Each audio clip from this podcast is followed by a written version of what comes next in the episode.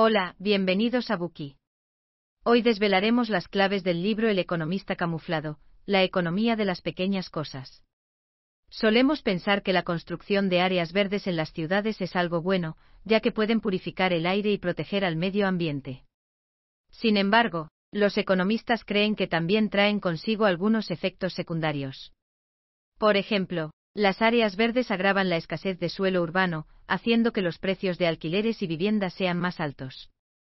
Así es como los economistas analizan los fenómenos cotidianos. El economista camuflado es un libro que presenta los fenómenos cotidianos desde el punto de vista de un economista. En el libro el autor analiza los principios económicos que hay detrás de muchos fenómenos comunes.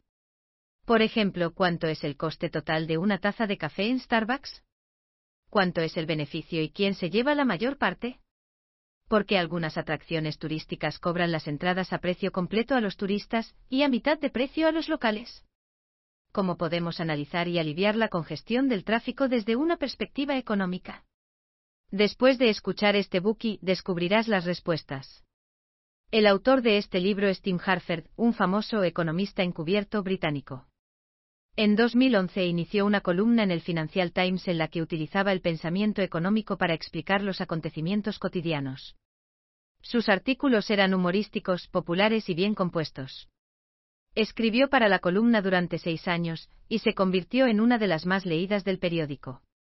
Tim Harford es como un detective encubierto que sondea los reinos social y comercial, y estudia los fenómenos cotidianos desde la perspectiva de los costes y los beneficios. Su serie de El economista camuflado incluye cuatro libros. Si deseas, también puedes escuchar el bookie de El economista camuflado ataca de nuevo. A continuación, hablaremos de los puntos clave de este libro a través de tres partes. Primera parte, la escasez domina el mercado.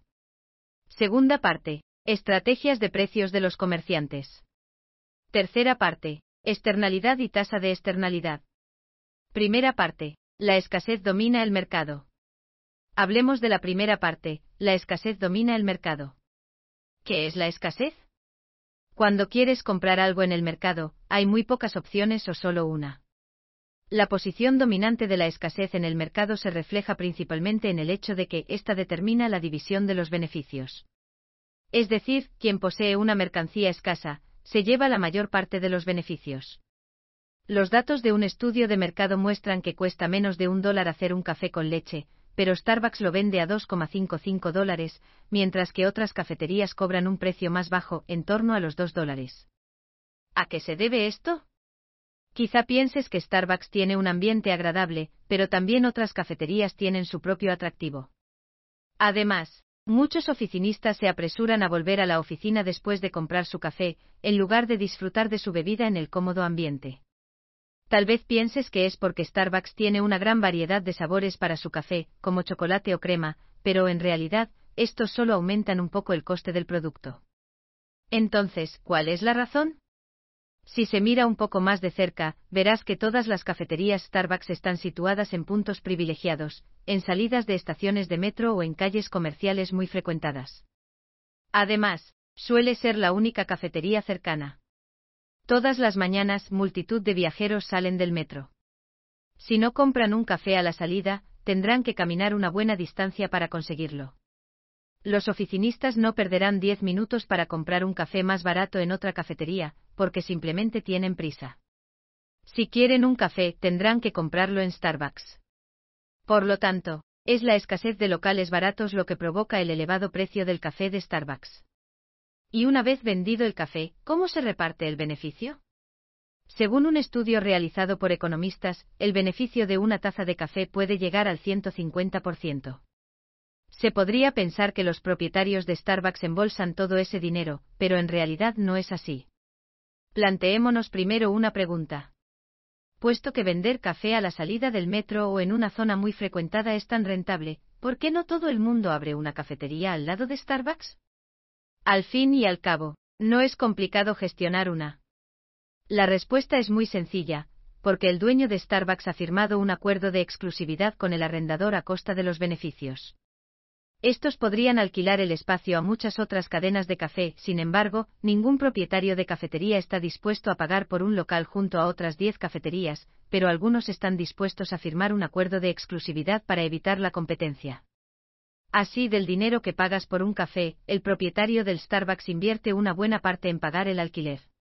Y como resultado, el arrendador, debido a la escasez de cafeterías en la zona, se lleva la mayor parte de los beneficios de una taza de café. No es el propietario del Starbucks quien gana más dinero, sino el arrendador del local. En pocas palabras, como la salida del metro es un lugar escaso en cafeterías, los consumidores pagan por su escasez. La escasez, por tanto, es el principal factor de reparto de beneficios. Quien posee el recurso escaso obtiene más beneficios.